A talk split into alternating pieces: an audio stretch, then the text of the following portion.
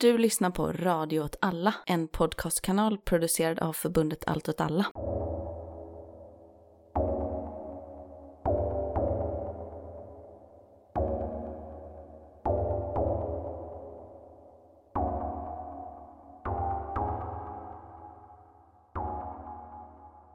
Hej, välkommen till Eldrörelse med mig Martin Hansson. Och med mig, Miriam Andersson.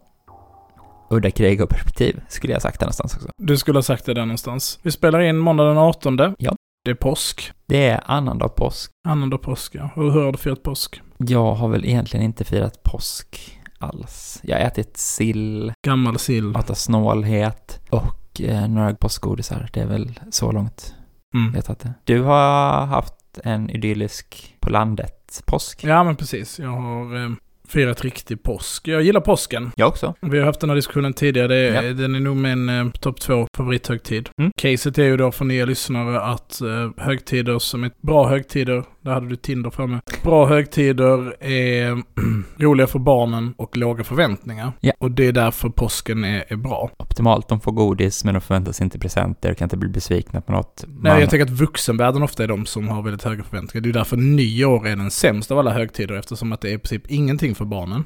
Och alla vuxna går runt med så jävla mycket förväntningar. Julafton, okej. Midsommarafton, bra.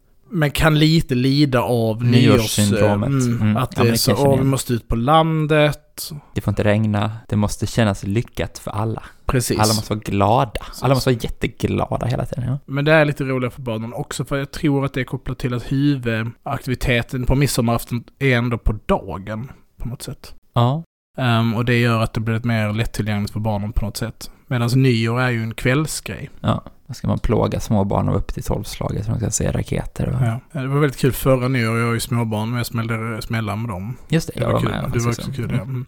Ehm, påsk, ja. Det var det med påsken. En trevlig, trevlig högtid. Eh, ja. Det är trevligt att det är vårväder och sånt också. Gillar du sill? Ja, det gör jag nog. Men det, jag tycker det är lite sammanhangsgivet. Eller så alltså, då att den ska vara fräsch hade ju varit en fördel. Mm. Jag vill gärna ha olika sorters tilltugg till. Mm. Det, jag tycker sill lyfter mycket utav bröd och smör eller potatis eller vad som helst. Mm. Som, alltså, men bara en sillbit sådär kan ibland kännas lite äckligt. Är du en smörbrödskille? Nej.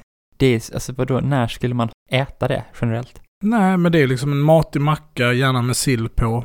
Alltså jag gillar ju det när jag kommer över det. Men jag är inte så mycket i Köpenhamn att jag Nej. äter smörrebröd på en Vi ska ju till. Köpenhamn eh, snart ju. Det ska vi. Då skulle vi kunna passa på att äta ett smörbröd. Absolut. Jag tror tycker inte jag är så mycket en smörbrödskille. Varför inte? Jag vet ju att efter potatisfadäsen Ja. så kommer ju det här... Kommer det här Jaga så- dig. Ja. Ja, men för jag är ju inte heller så mycket en brödkille. Okej. Eh, Och det är inte så. Bröd, jag kan uppskatta bröd. Vem gillar inte bröd liksom? Men för vad är det för sjuk jävla diet du vill ha när du inte ska äta potatis och inte äta bröd? Du Pasta. spottar på ditt arv liksom. Ja, Ja, det gör jag. ja det är okej. Ja, jag sviker mitt Ja. land. Ja. Eld, bränn flaggan, kuken och så vidare. Nog om det. På tal om... ehm, Vi vill ha Spotta. bröd, vi vill ha potatis, vi vill ha varm nå- när Mhm. vi arbetar. Något sånt går det va? Okej, ja. Vi vill ha bröd, vi vill ha potatis,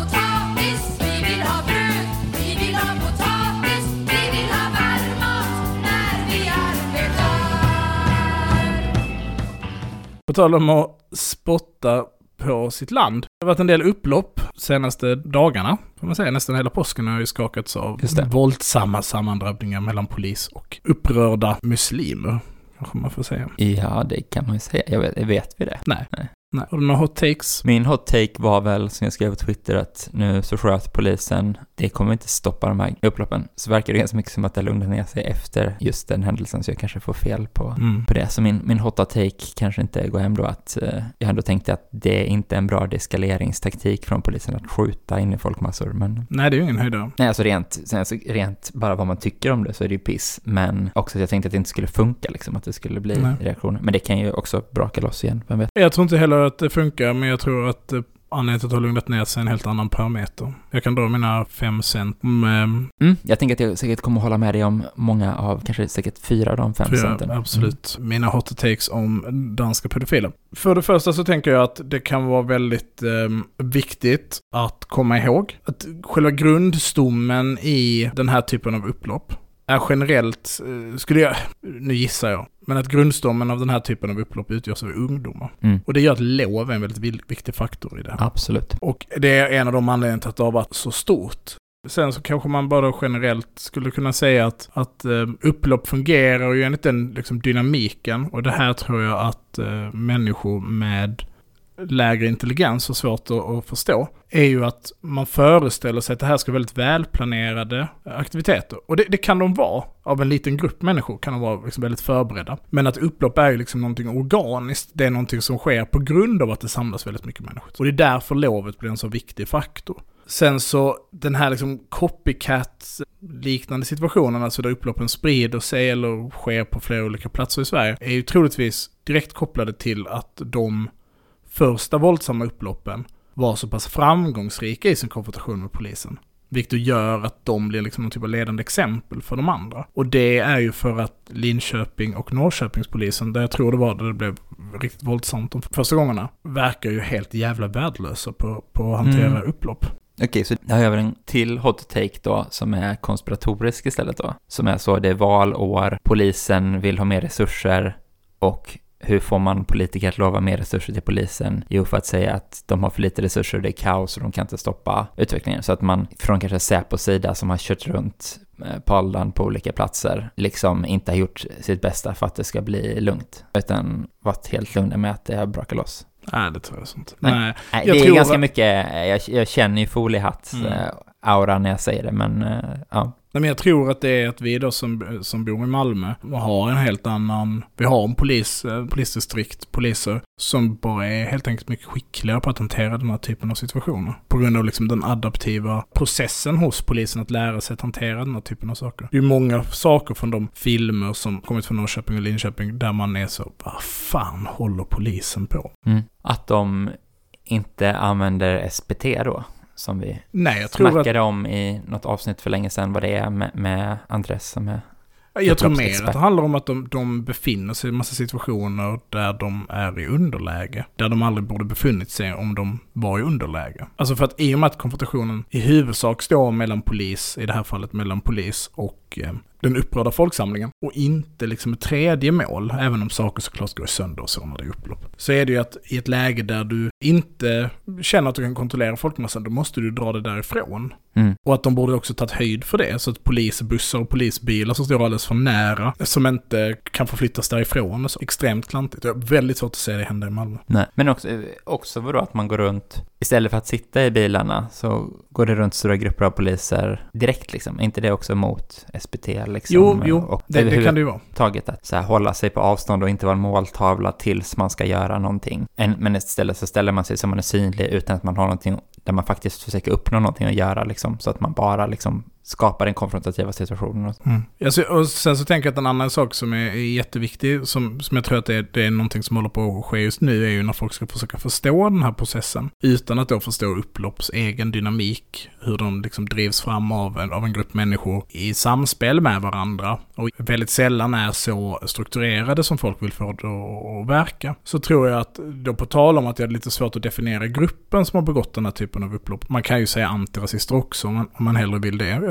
Och det är självklart att det här är människor som är antirasister. Men jag tror att den huvudsakliga deltagaren är människor som är boende i ett av Sveriges mest utsatta områden. Och att det var därför Paul Ludan, du, jag vet inte vad du kallar honom. Jag har ingen aning vad han Nej, heter. jag bara tänker att han borde heta något sånt. Pauldan, Paludan, Paludan. Ja, skitsamma. Paludan. Och att majoriteten av dem, den absoluta majoriteten av dem är självidentifierade som muslimer. Med det sagt så är ju detta någonting annat som är väldigt vanligt med upplopp. Det är ju tron om att det skulle röra sig om en homogen grupp och inte om att det är flera olika grupper, flera olika grupper med olika agens, olika vilja och olika, där man har en grupp som säkerligen är, är ganska hardcore troende som vill liksom stoppa det här på grund av den, den ofantliga kränkning det är då gentemot sin, sin trosuppfattning. Sen tror jag att man har en jättestor grupp människor som, som bara handlar helt enkelt om helt vanliga jävla ungdomar som upplever dynamiken snarare, eller konflikten snarare tar sin grund i att det kommer någon utifrån till en plats som är deras för att aktivt pissa på dem. Ja, Och att i den dynamiken så blir också våldet mycket mer logiskt eftersom att det du upplever är inte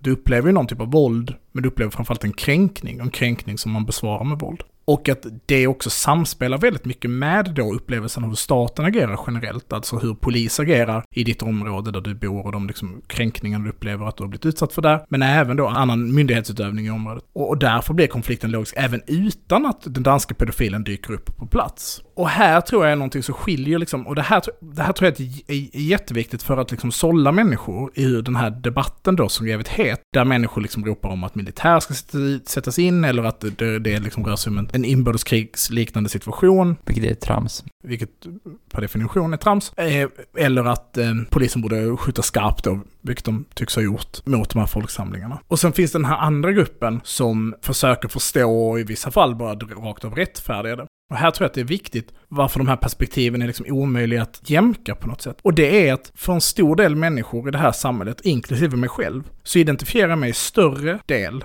utan att vara troende muslim, utan att bo i någon av de här områdena där det har varit upplopp, så identifierar jag mig i större del med de här unga upprörda människorna som gör någonting än vad jag själv identifierar, eller som själv identifierar mig som tillhörande de som liksom i alla lägen bör eftersträva lag och ordning. Och det gör att utan att vilja liksom värdera om de här människorna har gjort rätt eller fel, och skulle du sätta dig ner med många av de här människorna och diskutera det med dem, så tror jag också att de hade ett ganska svårt på att liksom något typ objektivt sätt, eh, eller känslolöst sätt, rationellt sätt komma fram till att deras agerande alltid har varit helt logiskt eller rimligt. Så handlar det om att kunna se och förstå sig själv i deras position och den känslan de liksom har i kroppen. Och det ja, just att nu kommer det någon hit för att säga att eh, jag inte borde få finnas, typ. Kommer till mitt eh, bostadsområde och ställer sig och skriker i en megafon och vill bara ha bråk, liksom.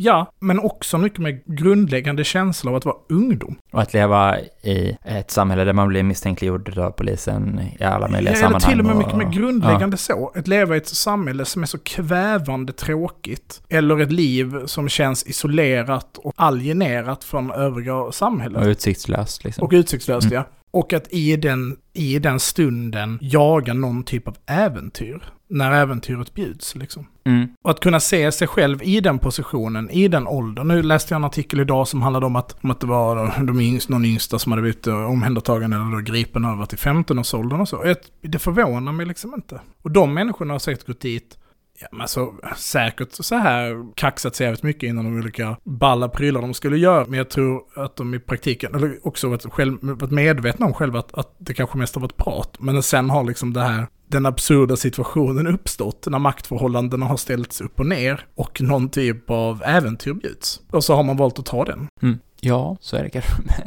och sen så såklart, sen när det då går massa prat om att det har varit kriminella gäng, absolut, det kan det absolut ha varit. Och det har varit eh, jihadister, absolut. Och det har varit, det på något sätt skulle vara kopplat till någon yttre påverkan, vilket ju bara är en sån foliehattsidioti. Ja, det är Ryssland som ligger bakom det här. Jag har väl förstått som att många har velat göra, göra det gällande att, att det har skett en, att det finns en koppling mellan den här socialtjänsten, tar muslimska barn, Sverige, liksom den liksom internationella ryktespridningen stämningen, eller vad man ska beskriva det som, har liksom också varit med och piskat upp det här. Vad tänker du att du avfärdar det helt och hållet som att det inte har hänt eller att det inte har någon påverkan? För att jag uppfattar det som att det är säkert nu har inte jag gått in och läst de posterna, men som sett något printscreens och något på liksom, att det skrivs om i någon turkisk media eller någonting. Det, det känns väl inte orimligt. Sen så att Vilket? Kanske, nu är den här eh, koranbränningen igång i Sverige, det är skit. Mm. Sen så att det inte liksom är så, ja, ah, någon sitter och tar instruktioner från Turkiet om att de ska gå ut och kasta sten. Liksom. Det är ju löjligt såklart. Men att det kan finnas stöd för att det blir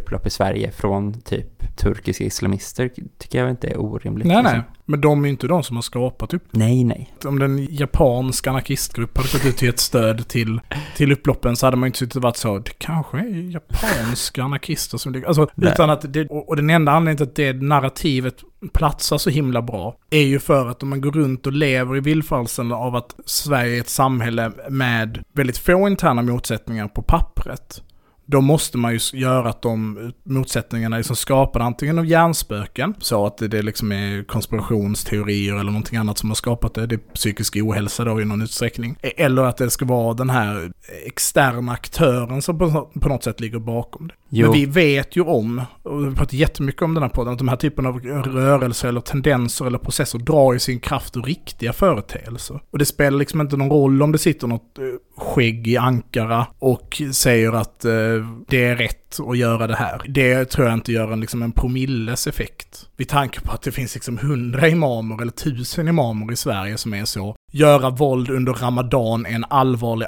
allvarlig synd. Det får ni verkligen inte göra. Och så ska liksom det här skägget i Ankara då på något sätt, eller liksom Muslimska brödraskapet, skägget ska på något sätt spela roll i det. Nej, jag vet inte, jag finner inte det troligt. Då finns det ju en anledning till att man väljer att lyssna på det skägget. precis. Det är väl kanske mer det, att man så här, jo men vi har ju också backning för det har jag gjort, för det säger han den här skägget i Ankara. Så att man Ja, kan det ha säger det den här japanska ursäkt, liksom. anarkisten att det är en rimlig Jag tror väg det till revolution. ett steg bort med anarkister i Japan, men absolut inte orsak, men att man, att man kan på något sätt använda det i alla fall. Nej men då, folks, du menar på något sätt så att den här liberala Sverige, ett idealsamhälle, hur kan det här ske? Det måste vara ytterifrån på något sätt. För med den vanliga förklaringen från högen är väl snarare så att det finns en homogen grupp i Sverige som är muslimer och alla de vill egentligen inte ha i det här samhället att göra eller någonting. Det är liksom den här SD Mm. som ju är ganska moderat och folkpartistisk precis. Och och, är kristdemokratisk numera är ju att det här är bara en så religiös reaktion att ja, de här muslimerna klarar inte en eh, kränkning av Koranen och de klarar inte de så här regler och eh, gränser som finns i den liberala demokratin med att alla har yttrandefrihet och sådana saker. Därför så ser man det här liksom. Att det bara är en så, det finns inga sociala faktorer utan det är bara de rent så, de här människorna är annorlunda än oss, därför, och de passar inte in i det här samhället, därför blir det så här. Nej men även för dem är det ju därför en fråga om en extern aktör.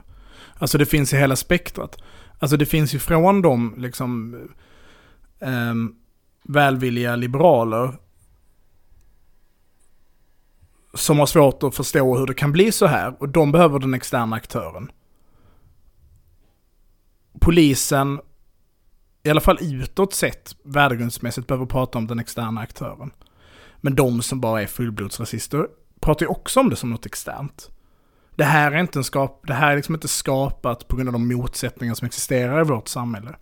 Utan det här är en produkt av att de här människorna är främmande för oss. De är ociviliserade, de är barbarer, ehm, de är drägg och så vidare. De måste göras externa. Det kan inte vara så att vi helt enkelt i vårt samhälle skapar liksom den energi som den här typen av tendenser drar sin kraft ur. För att då måste man börja fråga sig varför gör vi det? Mm. Och hur fungerar det? Ja, det är en komplicerad fråga. Vill jag väl ändå vara noga på att säga. Jag tycker att jag har liksom svårt själv att kanske ta ut en klar position i hela liksom debatten om Paludan, om man ska få bränna Koranen eller inte. Och Ja, jag vet inte. Jag, jag tänker att jag tycker att man får bränna vilka böcker som helst, men att ifall man åker till ett ställe för att dra igång liksom konflikt och bråk så kan man inte bli förvånad sen över att det är det som händer liksom. Att det, är den här klassiska jämförelsen då, ifall man går och ställer sig i motståndarlagets klack med någon halsduk för ett annat lag och bara skrika att det laget är skit, då kommer man få spö liksom. Ska man sen vara så, åh nej, yttrandefriheten är kränkt, den är stoppad, men det är inte det det handlar om liksom. Det var inte ett försök att framföra en eh, åsikt eller bygga en opinion eller vad som liksom, utan det är bara så här, du försöker få fram den här konflikten. Och det kanske är politiskt då på något sätt liksom, men det är ju inte, det är inte så här en fråga om yttrandefrihet, tycker jag, utan att det är en fråga om att skapa konflikt och få den konflikten man vill skapa liksom. ja, det kanske mer är att jag fastnar i någon liksom diskussion om samhällskostnader och, och så vidare. Jag kan väl tänka mig att han kunde få göra det, men utan polisbeskydd. Till exempel. Jo, men precis. Precis som att man inte skyddar någon som, som vill gå in och ställa sig mot någons klack. Det, Nej, då avvisar inte man ju det. nej, nej, precis. precis. Nej, det får du inte. nej, sluta tramsa. Mm. Nej, precis. Men eftersom man lägger det politiska dimensioner i det, då blir det helt plötsligt så, då, då måste det här förstås som liksom någon sorts opinionsbildningsförsök och sånt sak. Och ja, men det är det såklart i någon utsträckning, i det att han har en politisk agenda med det han gör liksom. Men den är ju inte så, åh, jag vill framföra de här åsikterna så att folk här ska lyssna på dem, utan det är nej. bara så att jag vill provocera fram just det här som händer nu liksom. Ja, och det kanske man borde behandla på samma sätt, att du får säga det ifall du vill, men då får du ta konsekvenserna av det också liksom. Ja, med det sagt så kanske vi ska ta och röra oss vidare. Det tycker jag. Ska vi ta en kort Jingel. om Ukraina? En kort prat om Ukraina. Ja, Vi kommer återkomma till Ukraina även i det här avsnittet. Eh, Men, men eh, en diskussion om, eh, om lägesutvecklingen i Ukraina.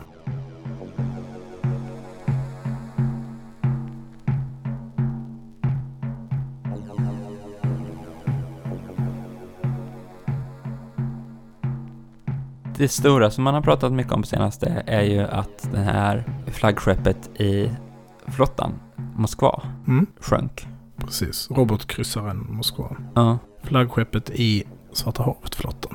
Ja. Det går väl lite isär berättelsen om exakt vad det är som har hänt. Jag kan väl ta vad jag finner var den mest troliga förklaringen. Det tycks vara så att man har skjutit fyra stycken Neptun sjömålsrobotar. Två har blivit nedskjutna på vägen fram. Två har träffat. De har träffat så pass illa att fartyget eh, började ta in vatten. Man evakuerar och försöker bogsera det i hamn och misslyckas med det.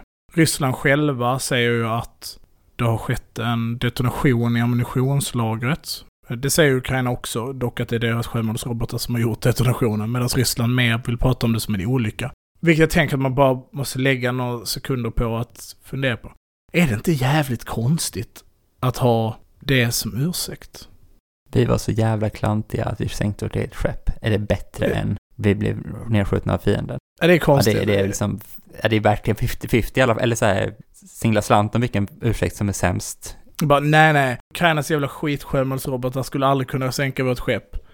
För det är så jävla bra. Att någon har fimpat, eller vadå liksom? Så här, typ, vad är det? Så att det sprängs av sig själv Ja. istället. Ja, det är konstigt. Jag har svårt att få ihop det. Det fanns, det kom ju ut bilder nu i natt som jag Mm. på ett väldigt lekmansmässigt sätt tycker känns trovärdiga att de Mm. är på ett väldigt lågt liggande Moskva där man ser då sot från att det har varit uppenbart bränder liksom och det brinner fortfarande mycket från i alla fall en punkt. Men det som gör det lite off med andra förklaringar är väl att det är dagsljus då och de ska ha skjutit på den på natten. Mm, på kvällen. Så då måste den ha klarat sig en hel dag. Ja, precis. Jag tror att sanningen är, ligger ju mitt emellan. Alltså att Ukraina träffar med två sjömålsrobotar. Fartyget blir så illa skadat att det börjar sjunka. Man försöker bogsera det, det misslyckas för att skadorna är så omfattande. Fartyget sjunker. Inte på grund av att det är storm. Nej. Det säger ju Ryssland också, att det förliser på grund av att det är en storm när det håller på att bogseras till hamn. Det var ingen storm då i Svarta havet, i alla fall inte någon som man kan hitta Det beror på vilken dag det var å andra sidan, men ja. Ja, det är stort. Det är nästan bara stort ur ett eh, liksom symboliskt perspektiv. Även om Moskva såklart i en längre strategiskt perspektiv är ett väldigt viktigt fartyg. Man har, inte använt Moskva för att skjuta markmålsrobotar. De har ju en, robot som heter P500 som kan eh, också användas mot markmål. Det är en sjömålsrobot egentligen som kan bära kärnladdningar, kärnvapenstridsspetsar. Vilket ju då spekuleras om att det borde ha funnits två kärnvapenstridsspetsar ombord på Moskva. Det gjorde det ju antagligen inte då eftersom att man inte planerade att använda kärnvapen och det var dumt att ha det ombord på ett skepp i krigszon. Det är väl också så att anledningen till att det skeppet ska kunna bära de sortens kärnvapenladdningar är för att skjuta ut amerikanska hangarfartyg, inte för att skjuta på markmål. Kärnvapenvarianterna är inte markmålsvarianter eller så, utan det är anti-hangarfartygs. Ja, de fungerar ju lika väl. Eller de Jo, fungerar jo, men, ja. För P500 är ju också en markmålsrobot. Eh, Den går liksom Okej, men jag har förstått det som att varianten som är kärnvapenbestyckad är specifikt en sjömålsrobot eller så. Men sen så antar jag att ifall du skjuter in den på land så smäller det nog i alla fall. Liksom. Absolut. Så såklart. Så det som sänkningen av Moskva har gjort är ju att Ryssland har förlorat rätt mycket luftvärn ute i Svarta havet. Vilket inte är så kanske aktuellt i konflikten just nu på grund av att de också har S-400 På Krim. på Krim, ja, med Sevastopol. Så att större delen av Svarta havet är ändå täckt. Men det är klart att det spelar roll. Framförallt så gör det ju att det är betydligt farligare för att genomföra en landstigning. Men som med många sådana här vapensystem så är det nästan kanske tydligaste med det är att det visar Ryssland att det inte är ofarligt att åka med sina fartyg. Nej. För att kan de sänka Moskva så, så kan de sänka alla andra fartyg. Moskva är ju är liksom byggt för att möta den här typen av robotanfall. Ja. Och det har ju något med svärmon att göra här också. ja. Många små, till slut blir det en träff. Precis, att, att det krävdes fyra robotar, eller eventuellt fler då. Ja, nej, det är Moskva. Sänkningen av Moskva. Det är en stor grej. Framförallt en prestigeförlust. Ja, de flyttar bara över ledningen för flottan till något annat skepp, antar jag det. Mm. Sen är det ju då tunga strider i östra Ukraina, precis som vi förutspått. Den stora liksom offensiven som har väntats på, påskoffensiven, är lite oklart om den redan har dragit igång. Har den det så har det inte varit någon särskild tung kraft i det. Det verkar ju också ske en del ukrainska motanfall runt Charkiv, motoffensiv till och med skulle man kunna prata om, som då riskerar att skära av Isium-offensiven. Ja, precis, Isium-offensiven. Där det håller på att bli en sån kittel, så att säga, där man eh, hotar att skära av stora delar av eh, Ukrainas eh, östra flank. Som man väl hela tiden har tänkt så här, det är det de vill göra här. Men de har ju inte kommit så långt i den planen hittills liksom. Å andra sidan så är det ju inte så himla länge det här kriget har pågått än Nej. heller liksom. Och att tillbakadragandet från, från Kiev har ju också lösgjort jättemycket ukrainska trupper. Mm. Sen, eh, slaget om Mariupol fortsätter. Vi eh, spelar ju in måndagen den 18 april. Då har Mariupol inte fallit. Igår så var det lite, lite, vad ska man säga, dialog med ledarskapet i respektive land. Där Ryssland gick ut och sa att de fick en tidsfrist på 24 timmar att kapitulera. Azovstal-verken. Och då skulle de, om det var fri lejd eller om de liksom skulle, ja, efter det så skulle liksom hårda handskarna, silkesvantarna åka av. Eh, Zelenskyj var ute och sa att om man liksom massakrerar alla i Mariupol så kommer de inte delta i en fredsförhandling igen. Mm. Och man har också sett då TU-22 M3 eh, strategiska bombflyg var verksamma för första gången i kriget vid Mariupol, vilket är alltså ett strategiskt bombplan, så man kan väl bara säga att det är ett plan som är till för att släppa tunga bomber. Och då verkar det framförallt som att de släpper det man då kallar för dumma bomber eller järnbomber. Alltså utan någon sorts styrning mot målet, utan man bara mattbombar säger Ja. man väl. Ja. Släpper jättemycket bomber på ett ställe så kommer någon av dem träffa det man vill träffa liksom. Precis. Och det är ju antagligen för att man vill släppa sådana så kallade bunker busters, eller alltså bomber som detonerar på djupet. För att då försöka sluta de här tunnlarna under Azovstal. Och eh, biolabben, jag var inne och läste lite på Qanons telegram.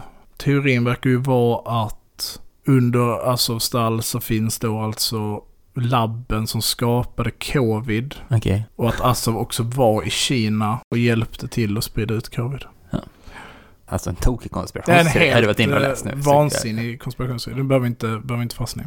Men, eh, nej precis. Mariupol har inte fallit. De håller Azovstal och lite av hamnen också. Men det är ju, majoriteten av staden är nu i ryska händer. Det tycks ju vara så. Tror du att de kan liksom börja dra bort trupp därifrån och flytta till resten av östfronten innan det är helt liksom färdigt på något sätt? Nej, det tror jag inte. Jag tror att om de får förband över som de känner inte behöver liksom vara verksamma där så kommer de flytta dem för att säkra att det inte görs ett inbrytningsförsök till Mariupol. Nej. Så jag tror att de ändå kommer vara låsta. Och om de har varit inne i Mariupol och roteras ut ur Mariupol så tror jag att de inte har särskilt hög stridskapacitet på några dagar till några veckor. Mm. På grund av hur intensiva striderna har varit där. Mm. Det är ju högst spekulativt. Men ehm, Ja. ja, Kherson, där verkar det bara fortsatt pingpong. Där det är strid fram och tillbaka. Inte om stan, utan om omgivningarna utanför. Ja. Byar utanför och sånt. Nej, för att det är väl lite det som, alltså Ukraina har ju tagit tillbaka städer där Ryssland har dragit sig tillbaka, men större städer har man ännu inte tagit tillbaka med någon sorts motanfall, utan bara genom att Ryssland själva har lämnat liksom. Mm. Och sen så har man tagit olika byar och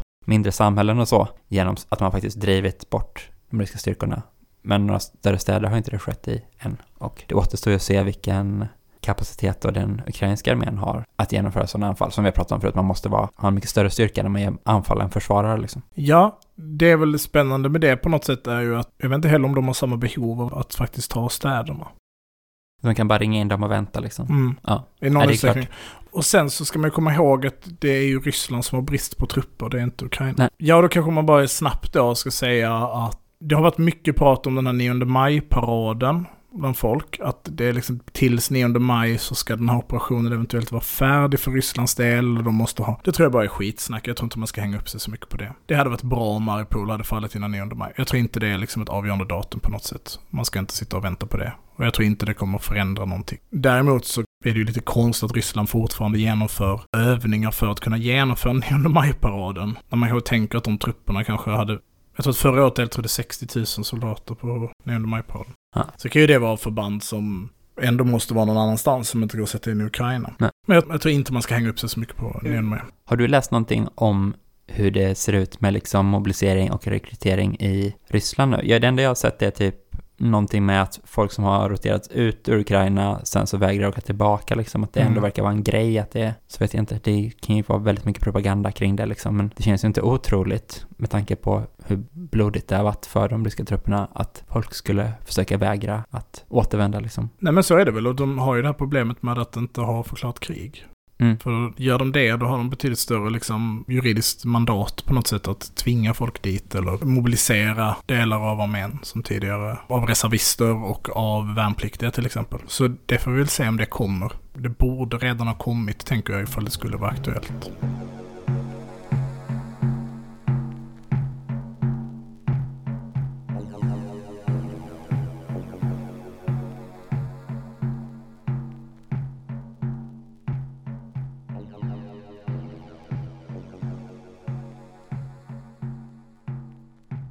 Okej, nu ehm, har ju vi pratat i 45 minuter i vårt försnack då, eh, till det det här avsnittet egentligen ska handla om. Till dagens avsnitt så hade vi eh, tänkt att vi skulle diskutera några av de texter som har kommit ut från eh, magasinet Svärm. Vill du ta och presentera magasinet?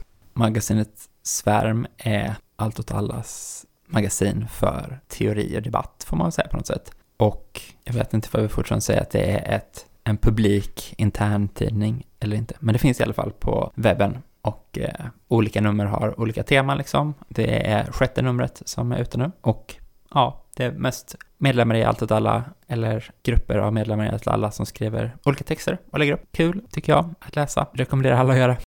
Okej, du har läst två av eh, texterna i det temanumret, senaste temanumret, sjätte numret då, som ju eh, hade temat kriget i Ukraina. Ja, och du har skrivit en text till det. numret också. Mm. Eh, och sen så har du läst en intervju, va? Mm. Med en... En aktivist från eh, den ukrainska organisationen Sociala rörelsen. Precis. Ja, ska jag börja? Kör på. De texterna jag har läst då, som jag tänkte vi kunde snacka lite om, är dels Ellen som har skrivit en text som heter Fossilimperiet och dels Johannes som har skrivit en text som heter Invasion, den ryska imperialismens sista utväg. Det är lite spännande för att de här texterna berör ju båda på något sätt då kriget ur liksom då imperie, imperialistisk synvinkel men med lite olika takes så. Så jag tänkte man kan jämföra lite vad de pratar om. Ellens text beskriver hur den eh, europeiska energimarknaden är så uppbunden till rysk eh, gas, som vi har pratat om förut många gånger, och hur de här pipelinesen går och hur det liksom påverkar geopolitiken och eh, hur konstigt det är att kriget fortgår och olika sanktionspaket kommer efter varandra, men fortfarande så inkluderar de då inte olja och gas från Ryssland. Och det är såklart en väldigt konkret begriplig anledning att Europa skulle få så problem med sin egen energiförsörjning ifall man slutade ta in de här energislagen för att man är, är beroende av dem helt enkelt. Men sen sätter hon också det i perspektiv då av Hartz och Negris imperiet-modell som ju vi har pratat om i ett helt dubbelavsnitt innan i podden. Imperiet heter de avsnitten. Ja, när vi eh, gästas av eh, en annan podd från Radio alla Rekreation. Precis. Och imperieteorin fokuserar ju mycket på det här med liksom hur sammanvävd den globala kapitalismen är i sina flöden och eh, mellan länder och liksom hur den ordningen är uppbyggd. Och i frågan med gasledningar så är ju det liksom ett väldigt konkret på ett sätt uttryck för det att gasen pumpas genom liksom fysiska ledningar som sträcker sig över olika nationers gränser och man är inbyggd i ett beroende av varandra för du kan inte liksom bara ta den gasresursen och bara sälja den på ett annat håll ifall du inte har en pipeline till ett annat ställe. Eller det är väldigt svårt i alla fall. Utan det bygger ju på att de här olika sidorna är, är liksom sammanvävda med det här nätverket av pipelines som går genom, ja, alltså Europa och Asien väldigt mycket sammanvävt då. Så att på grund av liksom hur sammanvävt det här är så menar Ellen att det också det går inte att helt prata om det som helt separerade ekonomier eller marknader eller nationer egentligen i någon mening utan Det- målar upp den här bilden av ett, av ett sammanflätat imperium där liksom Ja, det är ett mer ett nätverk precis. Hur förklarar hon då situationen som har uppstått just nu då? Jo, men det är väl att den här tesen då om att bara man handlar riktigt mycket med varandra och är beroende av varandra så kan man inte kriga med varandra, att den stämmer liksom inte Nej. i den utsträckningen. Och det kanske inte heller är en del av imperiet-tesen så mycket. Men det är ju en argument som hela tiden förs fram för liksom den liberala förespråkandet liksom. Ja men även om det är en röst man har från vänstern, att ja, men det är liksom en ny tid. Det, USA kan inte föra krig mot Kina till exempel på grund av beroende. USA är av den, liksom, den kinesiska marknaden och så vidare. Mm, men då kanske man snarare får säga att det är en ny tid där man trots sitt krigande inte kan sluta vara ekonomiskt förbunden liksom. Att det visar sig vara särskilda saker i någon utsträckning då. Ja, För att man är så inlåst och infrastrukturen gör att man låsts in sig i det här specifika liksom energi och eh, ekonomisystemet med gasledningarna. Att man inte kan bryta med det av liksom en som en reaktion på händelser, utan det är liksom så grundläggande. Och då tänker jag väl spontant då, om man ska vara kritisk mot den Ja. här eh, tesen, utan att säga att det är Ellens tes eh, i den meningen. Men att det här argumentet om den sammanflätande marknaden, det vet vi att det går tillbaka redan tillbaka ända till första världskriget. Alltså, så precis så pratade även arbetarrörelsen om, om vapenskramlet som då ledde fram till första världskriget. Och det, det pratar jag ju tillsammans med Fredrik i vårt avsnitt om fredsrörelser. Där han eh, pekade ut det här att ja, men, även då resonerade man på samma sätt. Eh, och de marknaderna var också väldigt sammanflätade. Inte minst till exempel i fråga om matproduktion för England och så. Och där tänker jag att det som jag skulle säga som en kritik mot detta är att jag tror att även om den här gashandeln inte avbryts direkt, för att det går inte, för att ekonomierna inte går med på det, så tror jag att vi kommer få se förändringar av det här nätverket för att göra sig mer eh, oberoende eller friställd från den man upplever vara fiende. Till exempel diskussionen om den här marockanska elledningarna istället för att kunna köpa marockansk energi och så. Alltså att vi kommer att se en, en process där vi också börjar se eh, självförsörjande i större utsträckning, större tendenser till det, eller lagerhållning och liknande. Som en effekt av att vi har gått in i en ny tid, en ny säkerhetspolitisk tid. Men ledningen till Marocko är ju inte riktigt självförsörjning, utan det är snarare bara att skapa ett alternativ då till en energiimport. till Ja, för annan, att, liksom. för att istället att kunna handla om vad man uppfattar vara en allierad, vilket man ju gör med Marocko. Och Jag tror också att vi kommer se en kärnkraftsdebatt igen, mycket starkare, där man säger att vi har inget val, trots nackdelarna med det här så har vi inget val för att alternativet är att förlita oss på vår upplevda fiende. Mm. Och då ser vi ju att då är ju inte de här marknaderna så sammanflätade att de är helt beroende av varandra. De är beroende av varandra i stunden, men upprätthållandet av de ekonomiska transaktionerna är inte nödvändigheter, utan man kan tänka sig stora omkostnader. Nu har ju ingen byggt de här kärnkraftverken än, så det kanske vi ska låta vara osagt, men för att dessa mell, liksom, mellanstatliga konflikterna på något sätt eh, trumfar mer än let business go on på något sätt. Jo, men det återstår väl att se då helt enkelt. Mm. Vad som blir, ifall det blir en sån självförsörjningsrevival till följd av liksom eh, ett nytt geopolitiskt läge, säkerhetspolitiskt läge, eller ifall det inte blir det. Jag menar naturligtvis inte självförsörjning, utan jag menar att man ser den här bipolära handelssituationen. De, alltså där man kommer att se eh, i större utsträckning en, en rysk eh, ekonomisk sfär som, som framförallt handlar med, med andra länder som är uteslutna ur den, den eh, marknad som då kanske, vad vi då skulle säga var imperiet på något sätt som upprätthåller. En annan sak som jag tycker kan vara viktig att också ta i beaktande angående den här modellen är att Kina då, Alltså man finner det orimligt att, att väst skulle bryta med Ryssland på grund av de ekonomiska transaktionerna som finns, så är ju Kina betydligt större spelare i det sammanhanget. Men om man tänker på hur försiktiga Kina har varit med att positionera sig i den här konflikten. Och det tror jag handlar om en rädsla för Kina att de också skulle riskera att, att tvinga ledarskapet i, i väst att eh, sätta dem under sanktioner eller avbryta handel med dem eller liknande. Till exempel, så även om det inte har kommit ut riktigt klart om det så hela debatten runt, eh, vad heter de? Sinotech heter de inte, de heter Vet inte, vad, vad gör de? Alltså det här kinesiska energibolaget som tillsammans med Gazprom håller på med Power of Siberia till exempel. Och så. Ja. Att det har varit liksom så, men vi har avbrutit eller nedprioriterat våra förhandlingar om det här tills den här situationen har spelat ut sig. Just det, de har nedprioriterat sina samarbeten med Ryssland helt Ja. enkelt för att inte de ska riskera drabbas av sanktioner från väst, Precis. kineserna. Och hade de sanktionerna varit så helt otänkbara som man många gånger vill göra gällande, då hade ju Kina bara kunnat sagt fuck you, vi vill bygga Power Siberia för det är skitbilligt att köpa rysk gas just nu. Ja. För det är Ett annat sätt att vända på det här är väl också att se det från Rysslands sida då. Hur beroende är de av liksom den här sammanflätningen i världsmarknaden och så? Och vi snackade ju om sanktioner med Mm. Rasmus Fleischer framförallt för några avsnitt sedan. Och liksom att de ändå är inte så supereffektiva, brukar det visa sig, sanktioner. De knäcker inte ett land. Och det borde det göra ifall man är totalt sammanflätad och liksom helt beroende av alla sina kontakter. Då är ju både isolering vara det hårdaste verktyget som finns liksom. Men Ryssland hittills verkar ju inte ha blivit totalt knäckt av de sanktionerna som är införda. Återstår ju att se såklart vad som händer framöver. Så även där är det något som talar emot den liksom tesen om hur sammanflätad världsekonomin är egentligen.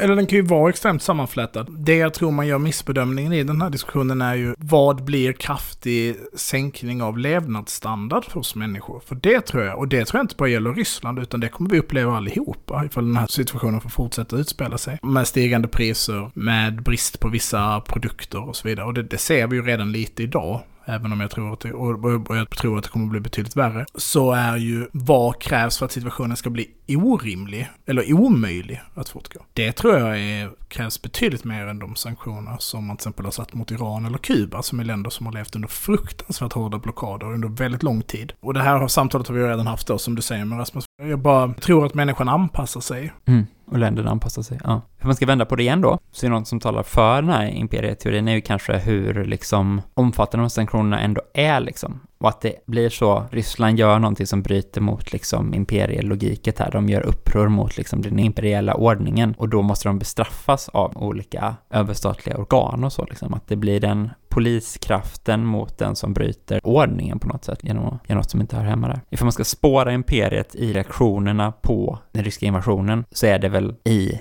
liksom Den liksom totala dominans som det perspektivet, som ju även vi har i någon mening, kring konflikten. Att liksom protesterna är så samstämmiga på något sätt. Mm. Och att det också att eh, liksom, att till och med Kina då är så, okej, nej, vi kan väl inte heller bryta mot de här hur som helst. Nej visst, det visar ju på styrkan. Ja. Okej, Johannes text handlar mer om, liksom utifrån den här kanske mer då klassiska Lenin-teorin om imperialism, hur Rysslands liksom agerande kan förhålla sig till det. Och som vi också har pratat om innan hur liksom situationen uppkommer, att Putin kommer till makten efter Sovjets fall genom liksom den totala plundringen av det ryska välfärdssystemet liksom. Och Lenins imperialismteori säger väl liksom i lite korta drag att när, när kapitalismen kommer till ett mer monopolistiskt stadium, när eh, de stora bolagen på något sätt mer och mer dominerar marknaden och köper upp de små och alla nya innovationer som kommer med som ett nytt företag blir bara uppköpt i en ny jätte och så liksom. Eller blir uppköpt av de existerande jättarna, det kan inte den här liberala idén om marknadens fria konkurrens som liksom kommer sporra fram de bästa småföretagen kommer blomma upp, det slutar hända för det blir så uppdelat och marknaden blir uppdelad mellan de här stora konglomeraten, trusterna och så. Samtidigt som bankerna och industrin smälter samman och det blir dominerat av finanskapitalism mer än liksom produktionskapitalism på något sätt, så blir också profitnivåerna i varje land lägre och man måste hitta avsättning för sitt kapital på en annan plats, så då måste man exportera kapital och då gör man det till kolonier och då när stormakterna har tagit liksom hela världen i kolonier, hela världen är uppdelad, då måste man istället börja så här kriga om de här. Då blir det liksom geopolitiskt att man måste försöka ta land från varandra för att fortsätta den här expansionen och fortsätta ha områden med avsättning för sitt kapital. Och det på något sätt då ska förklara världskrigen och så att där nådde världen var uppdelad och då måste man börja kriga med varandra och då blir det jättestora krig som världskrig. Sen kan man ju då tycka att den teorin på något sätt faller från sin relevans när det inte är så mycket krig mellan olika världsmakter om liksom faktiskt att erövra områden för att exportera kapital till dem. Alltså att, och kapitalexport betyder egentligen bara investering i ett annat land liksom. Men då kan man ju på något sätt se att när Sovjet faller, då frigörs det olika länder som man då på nytt sätt kan liksom införliva i sina respektive projekt, att det, att det blir massa länder som blir fria på något sätt för den här expansionen igen.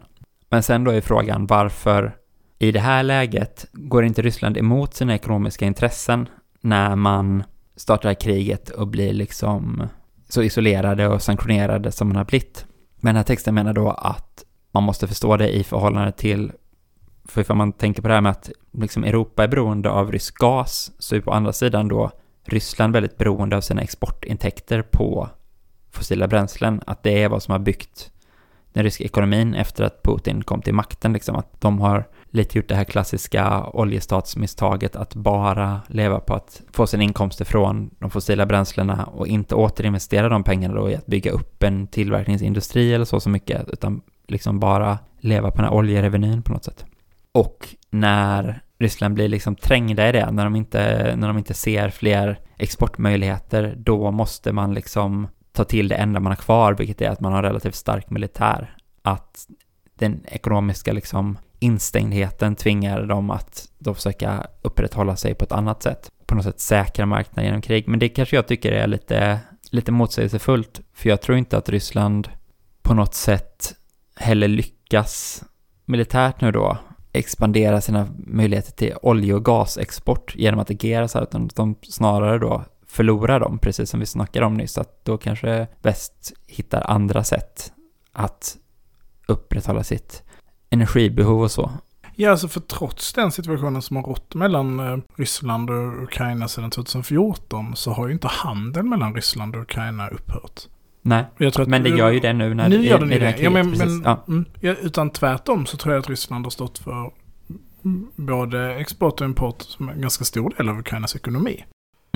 Jag är på något sätt svag för liksom de här vulgärmaterialistiska tolkningarna av liksom stora politiska skeenden, men ändå lite svårt att se hur det faktiskt är förklaringen i det här fallet. Jag är ändå mer benägen att tillskriva liksom den Putins egna beslut, att han har en egen agens liksom att välja eller inte välja den här vägen och att han har ett intresse av att liksom Ryssland som imperie och kanske inte så då när vi pratar om liksom Lenins imperialism eller liksom imperiet-teorin så, utan att mer ett ännu mer klassiskt imperie liksom, att försöka återupprätta Ryssland som liksom en eh, kejsardöme liksom med, med en historisk hävd och med en liksom dominans över sitt närområde som inte är ekonomiskt rationell utan som mer är ett just mer maktprojekt liksom och som kanske inte har så perspektivet att vi kommer vinna det här nu och allting kommer bli bra på 10 års sikt eller 50 års sikt utan så här på 100 års sikt eller 300 års sikt så kommer det här vara tillfället då Ryssland liksom satte ett stopp för krympandet av sitt intressesfär och återerövrade liksom sina forna gränser på något sätt. Att det Putins idé om sig själv i ett historiskt liksom perspektiv kanske mer handlar om, om en sån eh, situation. Och sen så kan man kanske spåra det i sig till att, att det utvecklas en sån diktatur till att eh, man kan ha de strävandena och så, det kan man förklara på ett materiellt sätt liksom med hur den ryska staten liksom är uppbyggd och så. Jag tänker att kan, man kan väl förstå det delvis på det sättet som presenteras i texten. Alltså att det finns en strävan eller en, en eh, det finns ett intresse för kapitalistklassen i Ryssland, i de sfären som Putin befinner sig i, att behålla sig relevant ju närmare liksom västs marknad kommer Ryssland. Och att för att de närliggande staterna som man tidigare gjort mycket affärer med, Belarus till exempel, Ukraina, Georgien, Kazakstan och så vidare, ska uppfatta Ryssland som att vara den centrala spelaren på den ekonomiska marknaden, så måste man ibland visa att man är det också. Men att det är mer relevant för den liksom oligarkklassen kopplad till staten, alltså den här statliga kapitalistklassen, som eh, ju finns i liksom många länder, men jag tänker att i Ryssland känns det som att den är väldigt utpräglad på det sättet av väldigt mycket relation, direkt relation till statens maktapparat på något sätt. Och att då måste ju den maktapparaten också visa sig vara På riktigt. på riktigt ja. Och Mm. genom att bland annat föra krig, men, men också för att på något eh, Irakkrigsvis då kunna, ja, vi ska invadera det här landet, vi ska mm, ta mark eller ta yta där ni kan investera ert kapital. Och ni kan få fördelaktiga affärer i de här olika sfärerna, liksom, om det är då kopplat till krigsindustrin eller om det är kopplat till liksom, specifika råvaror som finns på de ytorna man förväntas ockupera eller som ska lösgöras vid ett regimskifte i Ukraina eller som eh, när man eh, jagar bort NATO så kommer det vara mer fördelaktigt att göra affärer. Alltså det som är lite spännande med just det perspektivet är att om det hade varit en enskilt ekonomisk faktor gällande marknader så kan jag inte riktigt se varför Ryssland kan tänka sig gå med på ett EU-medlemskap. För Ukraina? Nej, att de har sagt det i förhandlingarna. Mm, men att det är NATO som är det, det otänkbara. För att om det är någon av de medlemskaperna som har störst ekonomisk inverkan så skulle ju det vara EU-medlemskapet som hade inneburit krav på viss arbetsrätt till exempel, eh, fördelaktiga liksom... eh, Jo, men en gemensam marknad utan tullar är väl Precis, det absolut ja, men precis ja, liksom. ja, det skulle jag säga. Frånvaron av tullar och så vidare. Eh, Som ju definitivt hade slutit Ukraina från Ryssland. Det kan ju såklart vara ett utfall på grund av krigets... Det gick inte så bra, något får man ge då, något får man försöka ha kvar. Mm. Men ändå att det är den prioriteringsordningen pekar väl mot det, ja. Mm. Men det som är väldigt trevligt med texten, och båda texterna, är väl att de någonstans ger en perspektiv på hur ekonomin är sammanflätat med det här kriget. När många andra vill då förstå det som ett simpelt brädspel eller helt frånkopplat varandra. Du då bland annat. Ehm, och inte som någon, alltså, för det är ju en återkommande fråga som är så här, varför i helvete gjorde de det här? Och, och om svaret är så enkelt att de var väldigt felinformerade om, om läget. ja. Hur det skulle gå. Mm. Nej, precis. Men även ifall de var det, vad skulle resultatet blivit då? Ja, då kanske det också skulle blivit att en snabb erövring som sen bäst bara accepterade, för man kan inte göra så mycket annat. Sen så hade man låtit business Ja, det är ju då on as usual liksom. Ja. 2014-modellen. ja, jo det är sant. Att väst skulle säga så här, nu jävlar ska det hända grejer och så bara händer det ingenting. Nej. Och att man då tänkte att man kunde inte liksom annektera Ukraina eller ens liksom kanske på kort sikt ett regimskifte utan man på lång sikt tänkte sig liksom en Belarus-liknande situation. Just det. Och där finns det ändå någon sorts liksom, eller jag har också läst om så här då, folk, folk som säger så här typ, nej men enligt Lenins imperialismteori så kan inte Ryssland vara ett imperialistiskt land för att de har inte tillräckligt hög kapitalexport och så. Det här är väl typ sånt som olika MLare brukar säga liksom. Nu var det länge sedan jag läste imperialismen som kapitalismens högsta stadium från perm till perm, men jag har ändå gjort det och jag bläddrar lite i den nu. Och jag tycker det är ganska tydligt att Lenin skrev ju ändå om att imperialismen är liksom då det stadie av kapitalismen där just det här finansialiseringen och monopolen och så dominerar. Det är inte att vissa länder är i imperialismen och dominerar andra länder som är utanför imperialismen, utan imperialismen är liksom ett stadie för hela kapitalismen. Och det, vi, de mäktiga länderna koloniserar andra och liksom dominerar dem och så. Men båda är ju del av en imperialistisk relation och så. Eh, och även inom svaga länder så finns ju de här monopoltendenserna och sådana saker och kan väl liksom ha sådana relationer till en tredje part och så vidare. Och sen kollar man på faktiskt eh, den ryska kapitalexporten och så, så finns ju även den. Och då finns det ett annat argument som är så här, nej men de ryska oligarkerna exporterar bara kapital för att typ köpa lyxprodukter. Så de investerar de faktiskt inte, det är inte, det är inte kapitalexport utan det är kapitalflykt. De bara gömmer pengarna i olika konton och så. Men kollar man till exempel då på, och det är faktiskt en text från eh, SKP jag läste om det här, som pratar om att så här massa oligarkers pengar hamnar på Malta. Då är vi så, ja, då bara, de har stängt in sina pengar, gömt sina pengar på Malta för att skydda dem. Men kollar man sen på vad typ Maltas största kapitalexport går till, så är det att pengar från Malta investeras i hög grad i Belarus. Så att det är liksom inte pengar som bara ligger på konton, utan det är såklart vill de ryska oligarkerna också investera sina pengar där det ger förräntning liksom. Så det är inte pengar som bara ligger, utan de, det är kapitalexport till Belarus via Malta. Så, och så ser inte vi dem för att vi har ett sånt ekonomiskt system i världen där alla rikas pengar är hemliga, vart de finns liksom. Men, men i praktiken så är det också så ett liksom kapitalexport, imperialistiskt system. Så. Mhm. Nej, men jag håller med dig också, ska jag säga, att jag tycker det är kul med de här olika texterna och eh, fundera på vad man liksom håller med om och inte och eh, att det kan vara olika perspektiv på något sätt på att förklara samma process. Jag tycker att när vi pratade om det i det här avsnittet om imperieteorin så tog vi också upp det här med att liksom, det behöver inte bara vara antingen eller, utan det är så här historiska tendenser och parallella tendenser liksom och vad som dominerar det andra och så. Det, man måste inte välja att se antingen eller, utan man kan liksom se olika styrkor med de olika modellerna i samma sammanhang på något sätt. Så jag är kul, kul texter och kul att prata om Mm. och kul att spara. Och jag kan verkligen säga att jag inte själv är särskilt eh, säker på vad jag tycker man ska tycka om det eller så, utan Nej, verkligen. slutsatsen i det får man vänta med.